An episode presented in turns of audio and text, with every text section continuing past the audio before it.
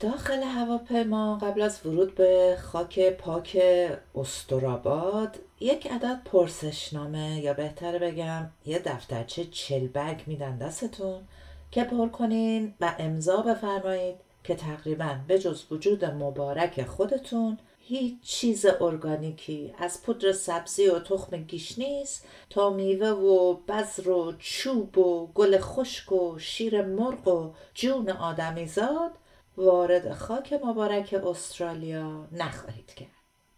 من که در اثر اون یک گیلاس شراب سفید هنوزم منگ بودم فرم رو تون تون پر کرده بودم و در بیخبری مطلق از خط گذرنامه عبور کردم و رفتم چمدونم رو تحویل بگیرم.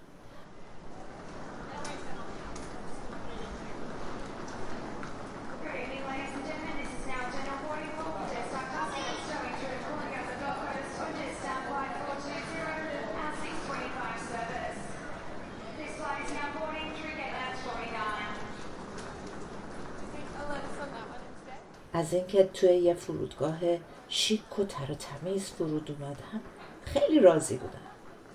خرکیف از مخلوط بوی قهوه و اتکلونی که از گوشه و کنار به مشامم می رسید و تماشای بانوان پریرو با موهای باز و صورتهای خندان در اطرافم. با حالتی متفکرانه به تصمه که چمدونم رو از هزاران کیلومتر اون طرف تر می آورد چشم دوخته بودم که ناگهان ماموران گمرک با چند عدد سگ بزرگ و کوچیک وارد سالن شدند سگها حالتی خسمانه داشتند و چیزی رو بو کشیده بودن.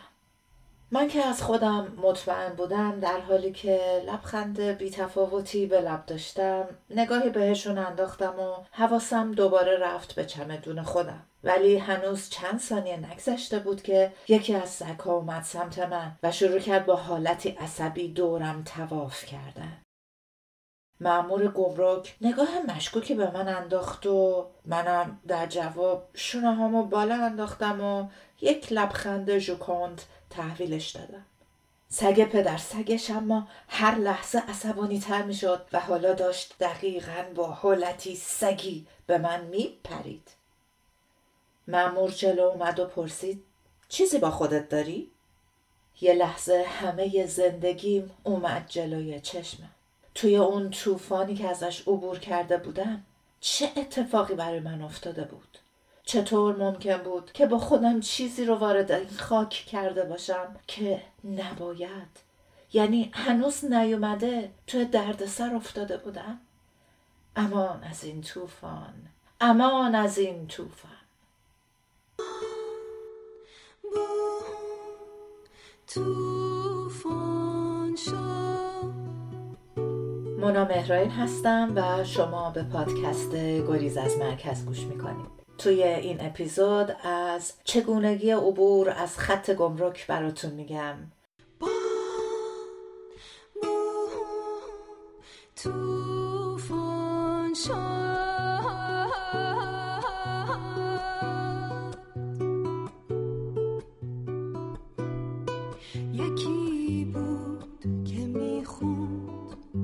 میگم شاید به دردتون بخوره.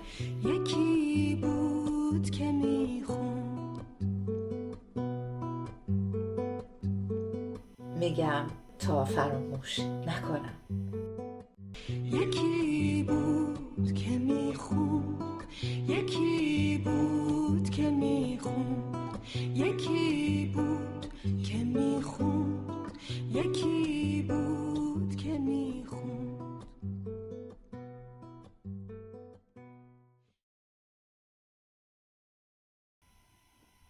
مامور هنوز جلوی من وایستاده بود و منتظر بود که بگم که چی همراه خودم آوردم. اما چی می‌تونستم همراه خودم آورده باشم؟ من که من که اهل دود و دم نبودم. آخرین خلافی که کرده بودم سال ورودی دانشگاه بود که توی یه پارتی یه پک به یه سیگاری زده بودم. از همون دست پیچا که یه بوی گندی می‌داد و وسطش گل بود یا علف سبز نوازش. متاسفانه یا خوشبختانه نه اهل کوک بودم نه اهل ماریجوانا بودم نه اهل هیچ خلافی. همون یه پوکم که زده بودم به هم نساخته بود و اوج ارتفاع گرفتنم چیزی نبود جز یک دلشوره عجیب همراه با میل به شیه کشیدن. بعدها فهمیدم که بعضی ها که ژنهای مناسب برای مصرف مواد مخدر ندارن به جای شنگول شدن حالتی رو تجربه می‌کنن که بهش دیسفوریا میگن. نشه شدن در انگلیسی یا همون یوفوریا ظاهرا حال خیلی خوبیه.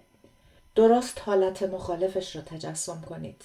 ترکیبی از استراب وحشت و سرگشتگی. تفلک حیوونا هم همینطوری هم.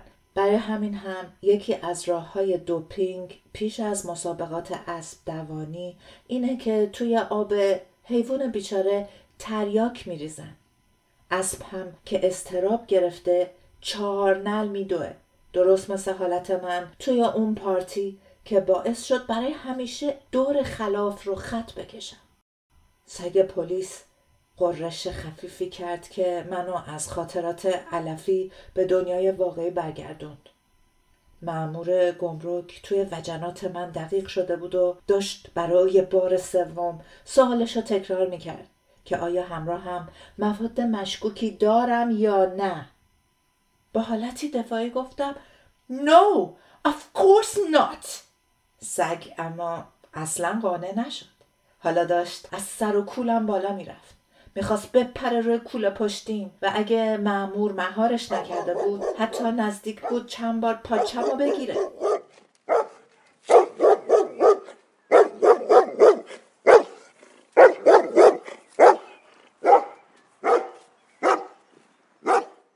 گمرکچی با حالت مشکوکی پرسید برای آخرین بار می‌پرسم بذری میوهی چیزی؟ منم که عصبی شده بودم و مغزم کار نمی‌کرد تکرار کردم. نو نو. معمور با حالتی تحکم آمیز دستور داد. کوله پشتی تو باز کن. منم با حالتی حق به جانب زیپ کوله پشتیمو کشیدم و محتویاتش رو ریختم کف زمین. اینجا بود که یه نارنگی کوچولو قل خورد روی موزاییک های کف فرودگاه. نارنگی که مادر مهربونم به زور توی فرودگاه امام انداخته بود توی کوله پشتی و من طبیعتا در مسیر دور زدن نصف کره زمین اونو کاملا از یاد برده بودم. سگ مثل اینکه محموله کوکائین گرفته باشه زوزه زفرمندانه ای کشید. ولی این بار زوزه من جیگر خراشتر بود که فریاد زدم. مامان! گمرکچی با تعجب نگاه کرد چون کسی که مادر ایرونی نداشته باشه نمی‌تونه از کل این داستان سر در بیاره. نارنگی رو با یه دستکش ضد میکروبی برداشت و با دقت توی کیسه مهر و موم شده انداخت و مشخصات منو جایی ثبت کرد. بدینسان نام من در بد ورود به خاک استرالیا هنوز هیچی نشده توی لیست تبهکارها و وارد کنندگان غیر مجاز نارنگی و سایر مخدرات قرار گرفت. بازم جای شکرش باقی بود که جریمه نشدم. چند بار از گمرکچی پرسیدم حالا چی میشه؟ حالا چی میشه؟ چقدر باید بهتون پول بدم؟ فکر کسی که فقط با پنج هزار دلار وارد یه خاکی شده چه خاکی باید به سرش بریزه اگه یهو پنج هزار دلار جریمش کنن؟ گمرکچی که متوجه شده بود من این کاره نیستم و خیلی دست و پام رو گم کردم. لبخندی به من زد و گفت جریمه نشدی. فقط مراقب باش که بار دیگه از این اشتباه ها نکنی خب همانطور که بهتون گفتم تقریبا آوردن هر چیزی به داخل خاک استرالیا به جز خودتون هر چیزی که منشأ طبیعی داشته باشه یک جور تخلف گمرکی محسوب میشه. بقیه کشورها رو هم نمی‌دونم ولی پیشنهاد می‌کنم که حتما اون فرم گمرکی که توی هواپیما میدن پر کنید رو با دقت بخونید. و اگر شک داشتید سوال کنید. بالاخره خط تصمه چمدون دست شکسته من رو هم بیرون داد و من چمدون رو برداشتم و از سالن فرودگاه بیرون اومدم.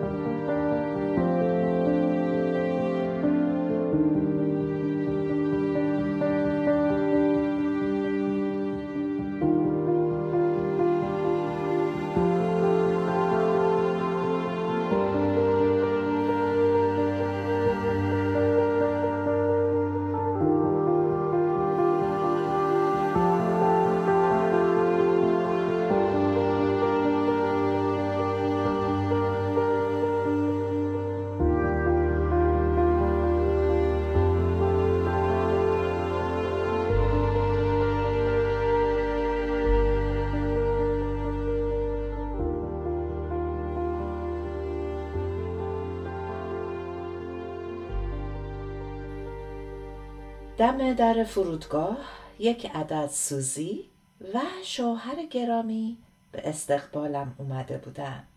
سوزانا که خود خودش بود همکار قدیمی خودم. همسرش آقا مرتزا مرد مؤمن و مهربانی به نظر می رسید که با یک عدد لباس یقه بسته و شلوار پیلیدار هنوز در حال هوای بسیج دانشجویی سالهای شست به سر می برد. سوزی اما سر سوزنی فرق نکرده بود با همون چشمای ریز و تابدار آشنا و موهای زخیم که توی هوای سیدنی بیش از پیش هم وز کرده بود چشمم کف پاش مثل قالی کرمون همونی بود که شیش سال پیش توی فرودگاه امام با هم خداحافظی کرده بودی حتی هنوز توی تاریک روشن اگه دقت می‌کردی سیبیلهاش رو پشت لبش می‌تونستی ببینی. سوسن سگ سیبیل فرشته نجات من مرید و مقتدای من در خاک استرالیا دستاش رو باز کرد و منو در آغوش گرفت و محکم بوسید. شوهرش هم. در حالی که چشماش رو به کف زمین دوخته بود خیلی مسلمانوار به من خوش آمد گفت. چمدونم رو انداختم پشت یک هلدن قدیمی و خودم رو روی صندلی پشت ماشین و به راه افتادیم. نحوه ورود به کشور مقصد یکی از مسائلیه که خیلی توی روحیه آدم می‌تونه تأثیر بگذاره. مهاجرا به هنگام ورود به خاک جدید با سه تا سناریو مواجه میشن. اگه خیلی خوشبخت باشن خانواده و اقوام درجه یک مثل برادر و خواهر و خاله و عمه دارن که اینجاست و به استقبالشون میاد و برشون میداره می‌بره منزل و با یک پذیرایی گرم به تازه وارد دلگرمی میده که خوف نکن. من پشتتم. فامیلات اینجان. خانواده درجه یکت اینجا هستن. دسته دوم مثل من آدم های نیمه خوشبختی هستند که دوستی رفیقی آشنایی دارن که بیاد دنبالشون اما اگه هیچ کدوم از اینا نباشن باید خودشون با اتوبوس و قطار و تاکسی برن هتلی خوابگاهی جای دسته آخر هیچ وقت تلخی این تنهایی که در بد و ورود به دلشون چنگ انداخته رو فراموش نمی‌کنن. مخصوصا اگه یه شب بارونی و سرد از فرودگاه بیرون اومده باشن ها و, و هیچ کس اونجا به استقبالشون نیومده باشه و وارد یک شهر غریب شده باشن که توش حتی یک آشنا وجود نداره. بعدها حتی اگه سالها بگذره هر وقت حرف اون شب رو می‌زنن یه بغز پنهونی رو توی صداشون می‌تونی بفهمی. اینو برای این میگم که اگه روزی جا افتادین و تونستین در استقبال کردن از مهاجرهای تازه وارد تعلل نکنین. مهم نیست طرف آشنای دور شماست یا چش دیدنشو نداریم استقبال از مهاجر ثواب داره و روز حساب سه تا امتیاز اضافه در بارگاه الهی برای شما به ارمغان میاره. فقط توقع نداشته باشید که خود فردی که براش تا فرودگاه رفتین لطف شما رو به یاد داشته باشه و بعدها ازتون قدردانی کنه. کلا وقتی دارید به یک تازه مهاجر کمک می‌کنید هیچ توقعی نداشته باشید. چون خود اون مهاجر گیج و خوابالوه و فداکاری شما اصلا به چشمش نمیاد. اصلا یادش نخواهد موند. مهاجرای تازه وارد بیشتر روی نیازها و بدبختی های خودشون متمرکزن تا خوبی های شما. اگه نیکی می‌کنین توی دجله بیاندازید. تا نیکی می‌کنه بنداز تو دجله که ایزد می‌دهد بازت تو هجله.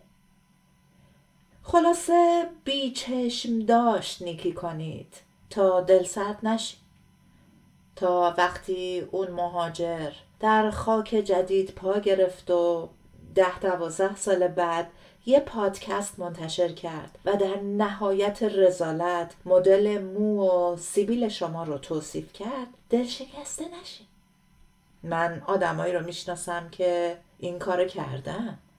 آدمایی رو می‌شناسم که به رفیق صمیمی که اومده دم فرودگاه دنبالشون. در نهایت محبت و اونا را از فرودگاه برداشته ببره خونه لقب سوسن سکسیبیل دادن. خدا رو شد که ما جز به اینجور آدما نیستیم. به هر حال اجازه می‌خوام که این پادکست رو تقدیم کنم به سوسن عزیزم و همسر مهربونش که اجازه ندادن اولین شب ورود من به سیدنی تبدیل به یه شب خیلی وحشتناک بشه. با لبخندی گرم من رو در آغوش گرفتند و دستم رو گرفتند و وارد خاک جدید کردند خوشگل خانوم ابرو کمون چشم سلی سوسن خانوم خوشگل خانوم ابرو کمون چشم سلی سوسن خانوم پادکست گریز از مرکز هر چهارشنبه منتشر خواهد شد. می‌خوام بیام در خونتون. نمی‌خوام بیای این پادکست رو نه تنها به دوستانتون معرفی کنید بلکه subscribe بفرمایید و اپیزودهای بعد رو دنبال کنید. حالا نمه نمه بیا تو بغلم. سوسن خانوم آره توی تاج سرم ای نمه نمه بیا تو بغلم. سوسن خانوم آره توی تاج سرم خوشگل خانوم ابرو کمون. چشم سلی سوسن خانوم سوسن خانوم.